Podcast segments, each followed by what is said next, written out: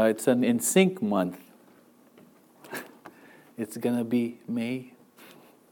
No? All right, nobody. Nobody. Larry got it? All right. okay, please turn your Bibles over to Mark chapter 5. We're to be reading chapter 5, verse 1 to 20, as we continue in our series, The Miracles of Jesus.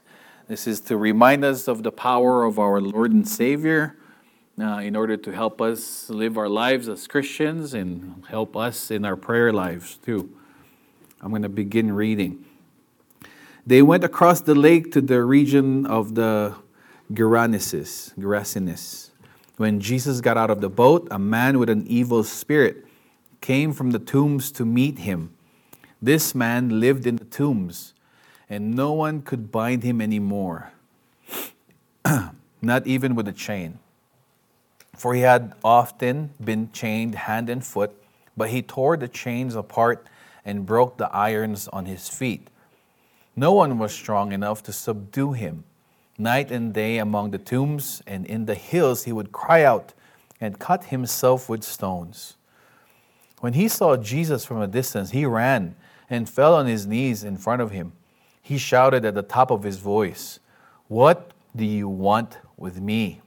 Jesus, Son of the Most High God. Swear to God that you won't torture me. For Jesus had said to him, Come out of this man, you evil spirit. Then Jesus asked him, What is your name? My name is Legion, he replied, for we are many. And he begged Jesus again and again not to send them out of the area. A large herd of pigs was feeding on the nearby hillside, the demons begged Jesus, Send us among the pigs, allow us to go into them. He gave them permission, and the evil spirits came out and went into the pigs. The herd, the herd, about 2,000 in number, rushed down the steep bank into the lake and were drowned. Those tending the pigs ran off and reported this in the town and in countryside. And the people went out to to see what had happened. When they came to Jesus, they saw the man who had been possessed by the legion of demons sitting there, dressed and in his right mind. And they were afraid. Those who had seen it told the people what had happened to the demon possessed man and told about the pigs as well. When the people began to plead with Jesus to leave their region, as Jesus was getting into the boat, the man who had been de- demon possessed begged to go with him. Jesus did not let him, but said, Go home to your family and tell them how much the Lord has done for you and how he has mercy, how he has had mercy on you. So the man went away and began to tell in the Decapolis how much Jesus had done for him. And all the people were amazed. This is the word of the Lord. Let's pray. Father, we thank you for the songs that uh, we heard and sang, Lord God, with the praise and worship team. May you please bless them for their faithfulness and willingness to constantly be used by you. I thank you, Lord God, for your prayer warriors that are here in this building this evening. I pray that you bless them as well, Lord God. Please open their hearts and their minds so that we will, they will able, be able to receive your message for them. I pray now for me, Lord God, as you continue to use me as your vessel, Lord. Please give me the wisdom to know what to say, what not to say. And I pray for your blessings to be upon us. Speak to us, guide us, and teach us. In Jesus' mighty name we pray. Amen. so, Jesus, I entitled our message tonight, Jesus' power to drive out demons. After Jesus performs an incredible miracle by calming the storm at the sea, Remember last week's message? He and his disciples arrive on the other side of the Sea of Galilee in the Gentile uh, region of Gerasenes. This story demonstrates Jesus is performing Jesus performing another major miracle, this time involving the casting of casting out of demons, the first exorcism. It's not the movie that you watch. This is real. All right? So the first point for tonight is evil spirits are real. Now, many wonder how the events of September 11 could have happened, right? We often hear the question how could they hate us so much? What did they hope to gain?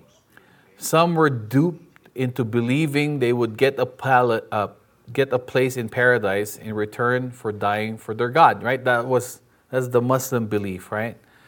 But those who dupe them do not believe it, or they would have come out of the caves and they were hiding in and die like heroes. Because they made certain people to believe to do it, but they themselves didn't do it. So maybe tonight's sermon will give us a little insight with these evil actions that we know about. Um, how about school shootings, right? Like when you when you when you hear about school shootings, how can one person hurt innocent people at that age of anything, right? The atrocity and some of some others of which we hear seem to defy human nature, like a father raping his daughter or a mom selling her baby in the sex trade. You know, it's just, I don't know what's more evil the mom that's giving the baby or the person that's buying the baby. Now, there is no profit for those who commit these horror, horrific actions. We can't think of any human reason for a mother drowning her five children. I remember hearing this. I don't know if you guys remember this in the news back in the, early 2000s again, a father raping his own daughter, or a man boarding a, an airplane with a bomb in his shoe so he can kill hundreds of people, including himself. That's because these things don't come out of the human mind. Do you agree?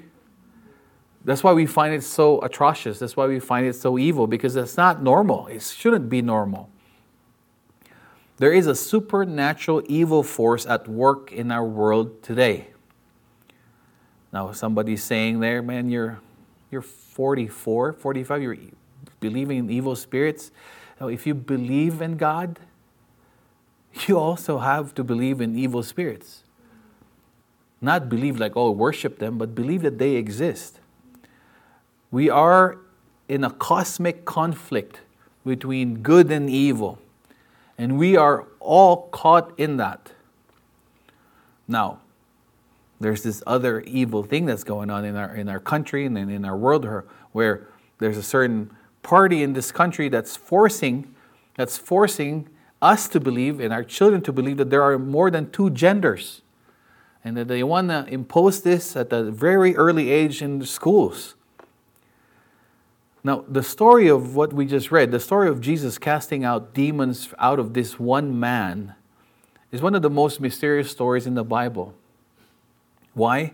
Because our scientific mindset has led us to believe everything can be explained on the basis of natural causes. We think everything is, we can explain it, there's material proof, or else it's not true. But that's not that, it's not that simple. There are things in this world that can't be explained and must be accepted on, only by faith. One is the existence of in, invisible supernatural personalities and forces that inhabit the air around us and influence our lives and destinies. There is good and there is evil. There is God and there is Satan and his demons. There are angels and the demons. Now, on verse 2 and verse 3 there, you know, Mark states that as soon as Jesus stepped out of the boat, he encountered a man possessed with many demons. The demon possessed man is described in several ways. He lived in tombs. So he's basically casted out and then he was in the graveyard. Due to his condition, he was exiled from his city and from all human contact. He was all alone, separated from his family and friends. He was perceived as being dangerous by others. People had attempted to bind him in, with chains. And then the verse 3 you see there that he had supernatural strength, for he had often been chained hand and foot, but he tore the chains apart and broke the irons on his feet. No one was strong enough to subdue him. Now, the encounter is explosive, right? Because Jesus was just coming out from the beach where he told the waves to calm down. So they must be really wet and tired and shocked. And then now they come out of the boat, and now here's this man possessed with the demon, right? So the disciples both beaches near a graveyard and a herd of pigs. Both are ritually and culturally unclean for Jews. The, the, the, disciples must have, must have hated that. As Jesus steps out, a crazy man storms out of a cavern, wild hair, bloody wrist. Yeah, imagine it, like what the crazy guy should look like. Some guys, yeah, like you. No, but it's scratched skin, furry, encased, right? The beard must be long, naked bedlam, arms flailing, and voice screaming. Right? That, that's, that's the scene. And then he had an inner spiritual problem. The guy that was possessed had an inner spiritual problem. The people tried to help him by restraining him physically when his problem was spiritual. All laws and regulations can do this and do all all laws and regulations can do is treat the outer man. Right? That's what the law can do. That's what the laws in the world can do is just to treat us and our actions and our behaviors. But it can never treat or, or control our our inner self, our hearts. And this is the same thing with this man here. In verse 3, the text says, No one could bind him anymore. Apparently, at one time, they tried to subdue him. But again, he was too strong, and then he got away. Now, I believe that back in chapter 4 of Mark, when Jesus said, Let us go over to the other side, he knew exactly, Jesus knew exactly where he was going because I'm thinking, I believe that Jesus probably heard about this man suffering and crying and being possessed and tortured by these demons. That's why Jesus said, Let's go to the other side. In verse 4, because he often had been bound with shackles and chains. You see it there. And then in verse 5, he says, Night and day among the tombs and on the mountains, he was always crying out and cutting himself with stones. Now imagine, he lived in physical torment and mental and emotional pain. Mark tells us that he would cry out night and day, roaming the tombs and hills. He could not sleep much and could only shout and yell out in pain. And then he cuts himself with stones. See, I, I don't know if you guys know anybody that, that does that to themselves when they're trying to, where they're not happy with their lives. They're cutting. It's called cutting, right? They're slashing their, their, their, their wrist or their or forearm because they want to feel it. You know, the, the Greek word for cutting is katakupto, means to cut oneself up. Katakupto. I know it's like Tagalog. It's like katakupto. in the sense of gashing, hacking, or cutting one's whole body so as to leave it covered with scars. Now, there are demons, and demon possession are, is real. Evil is real, church.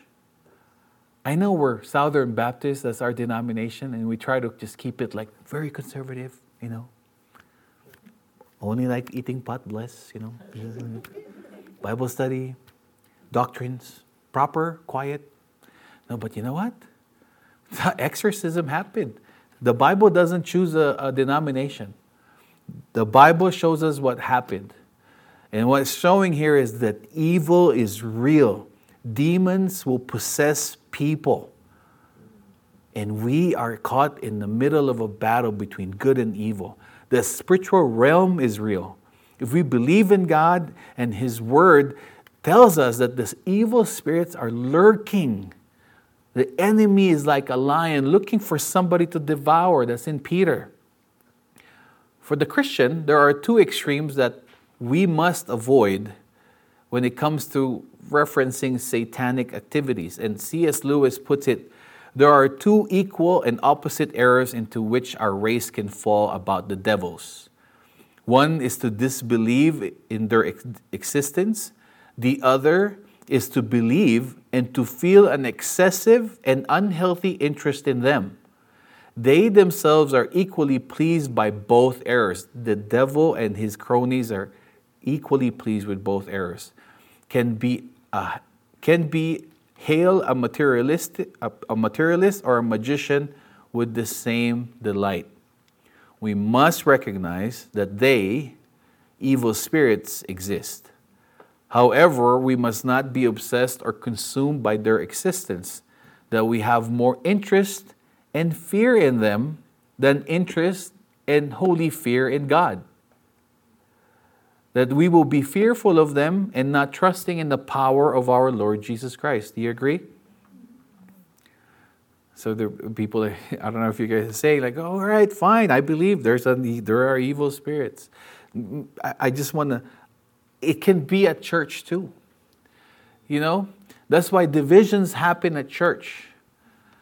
Divisions happen at church because evil spirits are amongst. Um, they can come here. So that's why.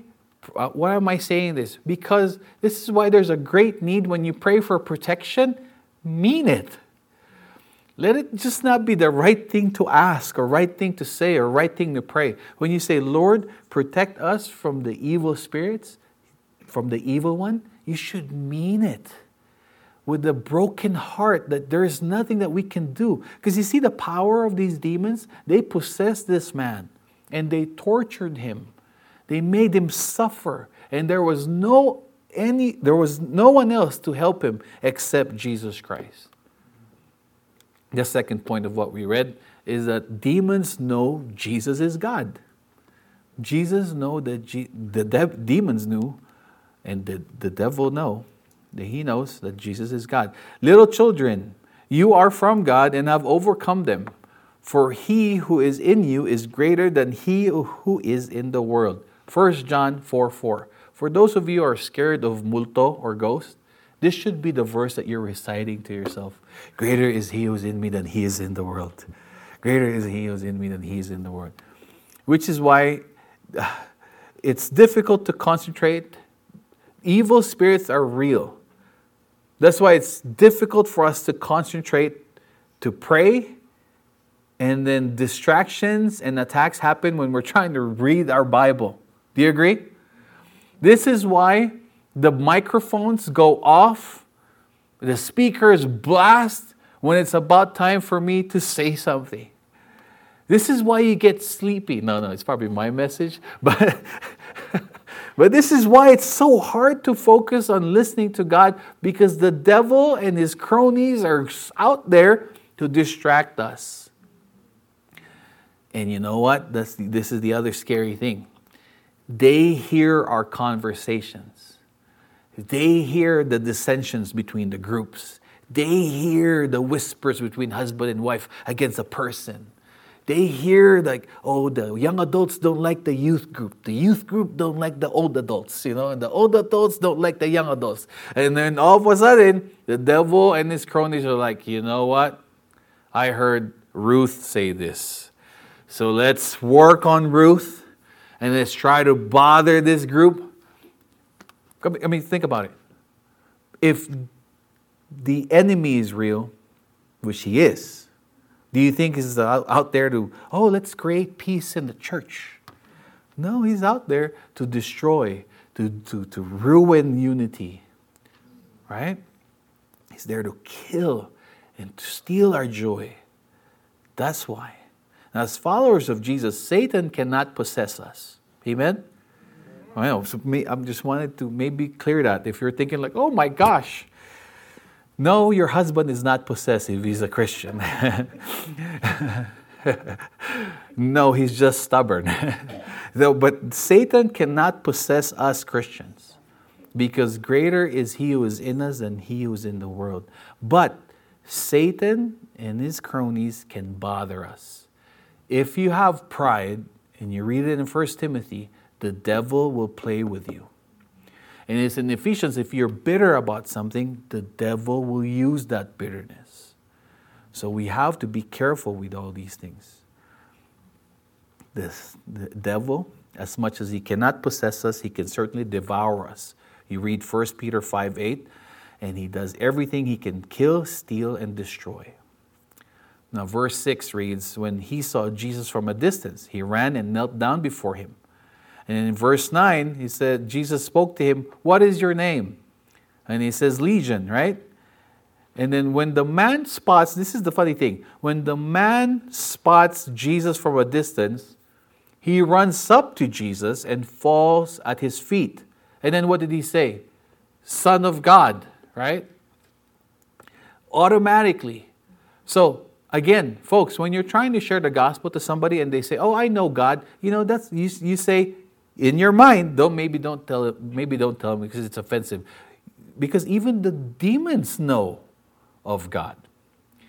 Even the demons believe that there is a God. So when they say, Oh, I believe that there is a God, that's not enough. Okay? That's not enough. There must be repentance. Because without repentance, they, they, they will not recognize that they need a Savior. Correct? But here, the, the, the man spots Jesus from a distance. He runs up to Jesus and falls at his, at his feet. In his confrontation with the, the, the demon possessed man, Jesus commands the evil spirits to come out of the man. As simple as that. Just like last week when Jesus commanded for the storm to, to, to be silent, it's as simple as that. There was no conjuring, right? I said this last week. There's no wrapping, and Jesus wrapped his, his sleeves up, puts his right foot in front of him, waves up, takes out the wand, right? There's no nothing. He just says, be silent. And same thing with the demon possessed man. He says, come out, come out. Why? Because Jesus is the ultimate authority.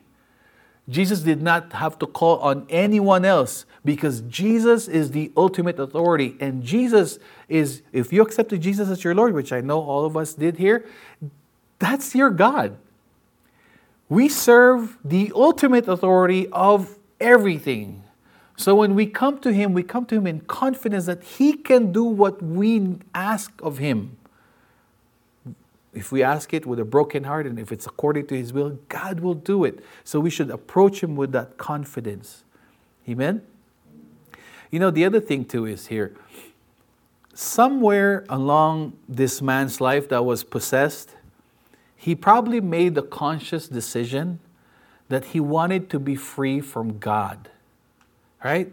That he wanted to be free from God's influence and God's teachings that he probably wanted to be free from the restrictions and responsibilities of life.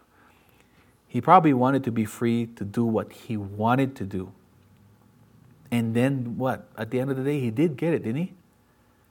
He didn't have to pay any rent, he didn't have to work, he lived in the tombs, right? He was free. He didn't want to be restricted by anybody's laws or commands, so he lived by himself, right? The works of Satan against us are to entice us to sin, afflict us with sickness, seduce us into error, and gets us to believe his lies. Oh, it's just one time. You know it's good. Oh, that's what they say, but this is going to satisfy you. And then he condemns you once you fall. Also, in the same way as with this man in this story, the devil wants us to isolate ourselves from other believers. Remember? He was living by himself. To choose self destructive tendencies, to live in mental and emotional torment, and to be overwhelmed with guilt, shame, and self hatred. Now, again, if it's from the Holy Spirit, if we sin and we fall, the Holy Spirit will tell us that we have made a mistake, convict us of that, that sin, and will bring us to repentance, meaning to bring us to say and realize, I've made a mistake. I'm so sorry, Lord. I'm going to turn away from this, from this lifestyle, from this thinking, from this attitude. That's from the Holy Spirit. But if we are, when we sin, and then we say, you know what, I'm really not a good person, I will never change, you feel condemnation, that's from the enemy. So you have to be able to identify which one is which. Okay? And now as a, so when the person when this person got his freedom, no shackle can bind him, no chain can hold him.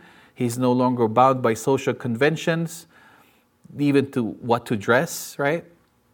He has no responsibilities to the society because society no longer wants him. You see, that's what sin does to us. That's what the devil wants for us to, that's what the devil wants to happen to us. He first takes us away from, from people that are believers of Christ, takes us away from church, isolates us, makes us believe that we are right in everything that we, we our bitterness, our pride, we know better, I know better, I don't want to be surrounded by them, they're a bunch of hypocrites, I'm better, you know, it's that's when we get trapped in that thinking, and then all of a sudden the devil and his enemy, his, his, his cronies are just playing with us, and then will finally devour us.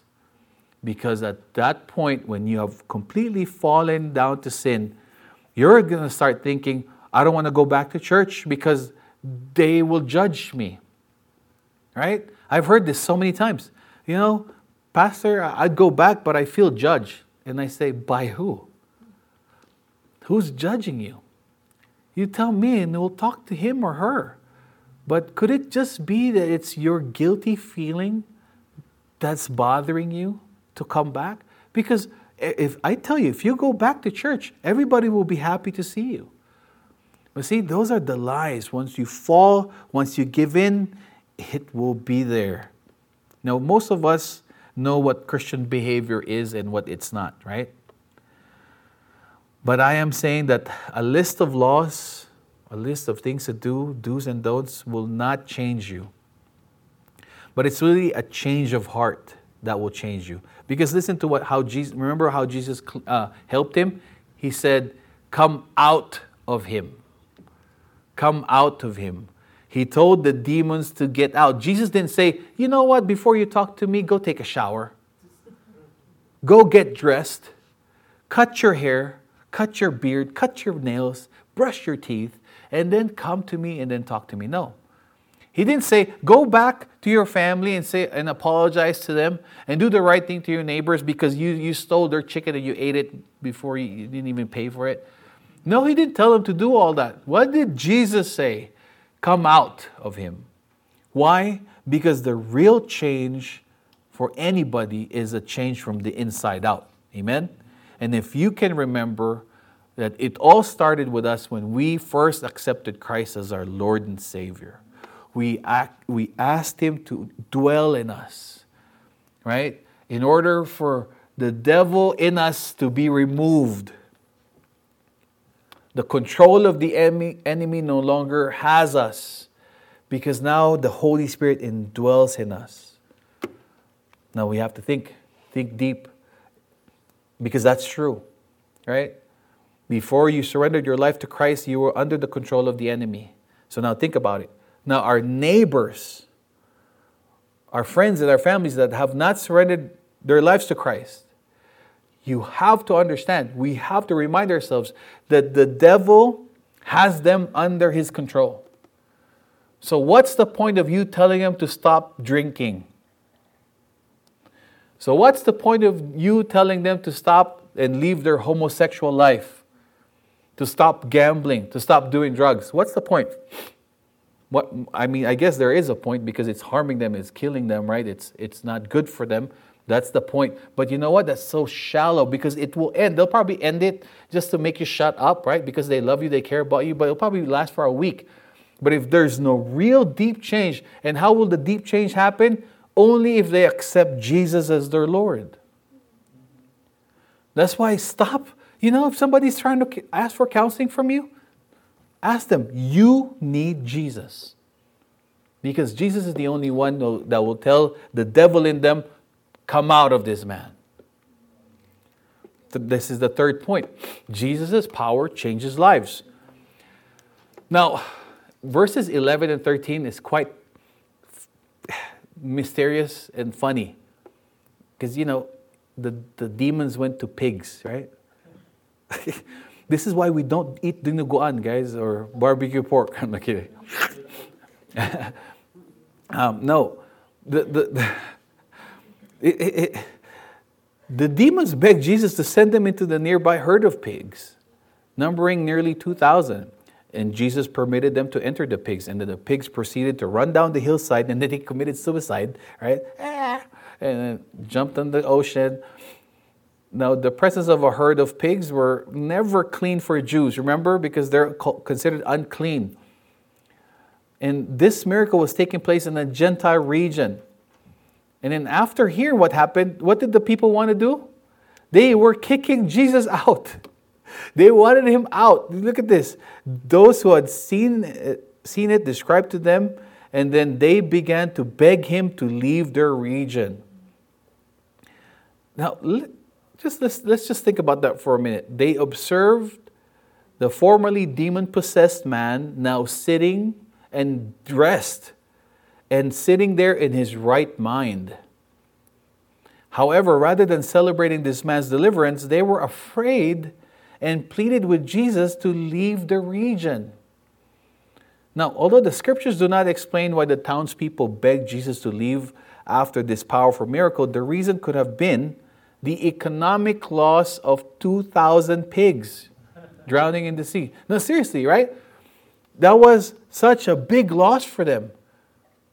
2,000 pigs. Think about it. I don't know how much a pig is right now. But our, our lechon on our last, uh, when we last order was like was it 450? Wasn't it?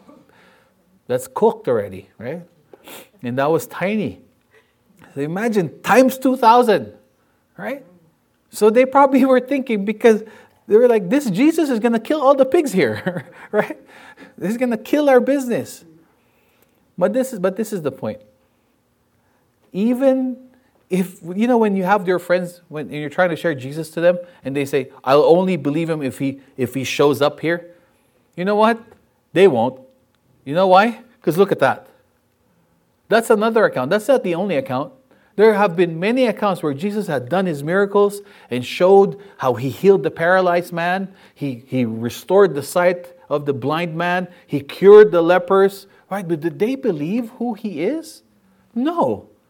So do you think your hard your friend who has a hard heart towards God will actually really believe if he sees God and shakes his hand like, "How you doing, buddy? You asked for me, I'm here." What is he going to say? "Oh my gosh, an alien showed up." Or a ghost was in front of me. You know, I recently I spoke to someone who was dear to me. And she shared to me how lost she was. This was yesterday. She said, I, I don't know, nothing's making sense in my life. I'm achieving many things. You know, she, this person has a master's degree, and between her and her husband, they're making about, you know, close to $250,000 a year. But she feels lost, and she doesn't know what she wants, she said. So for me, whenever I hear that, that's like my biggest opportunity. Like, ah, yeah, this is it. I'm to give you the Lord. The Lord is who you need. So that's what I did. You know, Ecclesiastes, meaningless, meaningless. Everything is meaningless. You know, I went through my spill. Mark 9, Mark 8, 36. For what is it for man that he gains the whole world yet loses his soul? And I told her, if you're, if you're, if you're tired, you know, you go to God. Matthew 11, 28 to 30, right? You know, come to me, all of you weary and tired. And then, you know, all of that, her response is this that's not what I need. That's not what I need. So I said, Wow, that's funny, because you just said earlier you don't know what you needed, but you don't need God. You're sure you don't need God? I thought you were lost. And I'm trying to show you the compass. I'm showing you the north of us. It's Jesus who you need. She goes, Nope, that's not what I need. But thank you for, I know you mean well. that's a polite way of saying, Shut up, leave me alone, right? See, whenever people tells a, tell you that if they will believe God if, they don't want God. They want the if. Right? I will believe God if He heals me from this cancer. They want the healing of the cancer. They don't want God. They want magic. They want power. I will only believe God if He restores my marriage. They don't believe, they don't want God. They want the marriage. I only believe God if He can bring back my daughter. They don't really want God, they want their daughter. So, what does that mean for us? It means that as you have shared the gospel, when you shared the gospel, as you live your life as a good testimony for God, don't try so hard. Pray harder, right? Because there's a, the demons that are distracting them, that have given them the lies and the lies that they have bought into, they're so ingrained in there. And then the only way that can battle a supernatural power like that is a supernatural power that's a lot powerful than what's controlling them. And we can only do that through prayer. That's why prayer is so important. Amen? You know, in, in verses 18, um, the, uh, now the, de- the demon possessed man is wanting to stay with Jesus and, serve Jesus, which is the natural effect, right? That's for anybody who has been saved by God and they know that uh, my, I am released from this big burden that's been bothering for many years. Now I want to live for you. That's the natural reaction of anybody that's been truly saved. They want to live for God and serve God. And look at what Jesus but Jesus told him, stay here and you share. So isn't that isn't that the funny thing? The first missionary that Jesus has assigned was a demon possessed man. so if you think you're not worthy to share Jesus, if you were demon possessed, he can still use you. Right? However, the good news is that Jesus, Jesus is our deliverer. As children of God, we are engaged in an epic struggle with the kingdom of darkness. You can read that in Ephesians 6:12, and then God's kingdom. The truth is that Jesus came to destroy the works of the devil. That's in 1 John 3 8. The reason the Son of God appeared was to destroy the devil's work. The Greek word for destroy means to loose from ropes or straps or to set free. Look at Colossians 2:15. In this way he disarmed the spiritual rulers and authorities. He shamed them publicly by his victory over them on the cross. When Jesus died on the cross and he resurrected from the dead, Jesus won that, that, that battle, that war for us. So we need to never lose focus of that because the enemy has no power against Jesus. Death can no, cannot hold Jesus. And at the same time, the enemy cannot hold us. But again, the enemy can use the things that we have, right? The sin, we, we are, we, the devil plays with the things that are enticing to us if they know that they are, we are being prideful, we are being bitter, you know, they, that's how we're going to sin. And that's how they're going to play with us, with those things. Satan's works are conceived as chains. Those are the things that binds us. Remember? That's why they say, what are the bondage? You were in this kind of bondage. You were in gambling. You were in drugs. You were you were in porn. You know, it's those are the things that binded you. But then once Jesus came in your life, you have been released from those things. Jesus has conquered Satan and evil. And this is um, 1 John 5 5. And who can win this battle against the world? Only those who believe that Jesus is the Son of God. Us, Christians. If you are a Christian, you can win through these battles because you have the Holy Spirit in you. Amen? Now, um, Bong lived in a. Bong moved. Yeah, he did. He bought a house near a cemetery and then, you know, ever since then, he, for some odd reason, he loves to walk in the cemetery during nighttime. You know, he takes a stroll. One night, he was unaware of a grave that was newly dug in his path, and he fell in it. Yeah. Now, for some time, Bong tried to struggle to get out of it, but since Bong was only five feet tall and the, the, the thing was seven feet deep, he couldn't get out so he just said, you know what, I'm going to give up. I'll just get out of this tomorrow. And an hour later, a neighbor of his was hunting squirrels. And then um, he then he didn't see the, the, the hole too, and he also fell in the same grave where Bong was.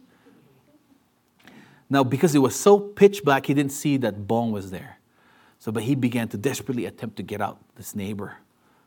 And then Bong listened for him for a few minutes, and then Bong stood up, reached, and got and, and held the neighbor on his shoulder. And Bong said, Neighbor, you can't get out of here. but I can. And then jumped off using him as a leverage on his shoulder. Now, Jesus died on the cross. Jesus took our place in that grave so that we can get out of it. Jesus died on the cross and paid for it and shed his blood so we can get out of it to pay for it. Jesus did it for us so we can get out of it. So now there's no point for you to stay in there, Christians. There's really no point for us to stay in a defeated life. If you have fallen this week, I pray that you will know the truth of what Jesus has done for you. Remind yourself that you have been paid for. Even that, right? Yes, you're, you're going to think, like, oh my gosh, it just happened five minutes ago. Yeah, even that. God has paid for that.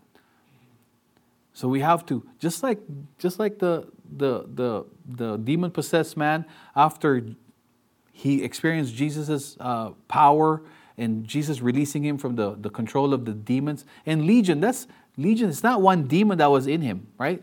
Legion is a lot, but 6,000 is the right number, I, I, I, I, would, I think. Now, Jesus died on the cross to shed his blood as payment for our sins. He went to the grave in our place so we can live for him. He didn't take us out of the grave so we can not live for him.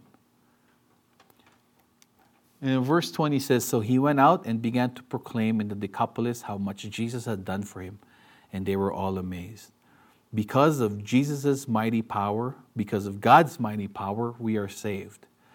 The Jesus that saved and changed that demon possessed man is the same Jesus that we serve.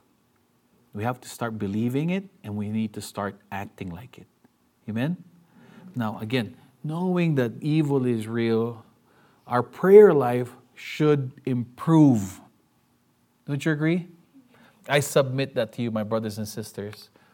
Evil are the, the evil spirits are there trying to get us. Evil spirits are out there trying to divide our church, trying to ruin our unity, trying to ruin our fellowship. The devil is out there trying to ruin families. The devil is out there trying to ruin friendship. The devil is out there trying to just ruin the testimony of God in your life. So, your biggest defense through that is Jesus Himself. And how can you win in that battle? Down on your knees. Amen? By sincerely praying with a broken heart, saying, Lord, please protect me, please protect my family from the plans of the enemy. Pro- provide to us a protecting hedge and give us the strength to battle through. Amen? Amen. That is our message tonight. Thank you for your patience. Please join me in the word of prayer. Father, I thank you for your message tonight for us. We thank you for reminding us of your power, Lord, that, um, that evil spirits bow down to you, Lord God, as, as, the, as storms obey your commands as well, because you are the ultimate authority of everything in this world and in our lives. We thank you, Father, for the security, Lord God, the affirmation that no demons can possess us, your loved ones that you have told us that we can win in this battle because you are with us.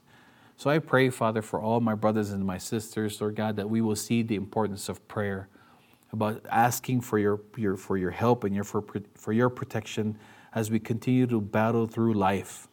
I pray that you protect us from the attacks of the enemy. I pray that you just you deliver us, Lord God, from, from evil, Lord God.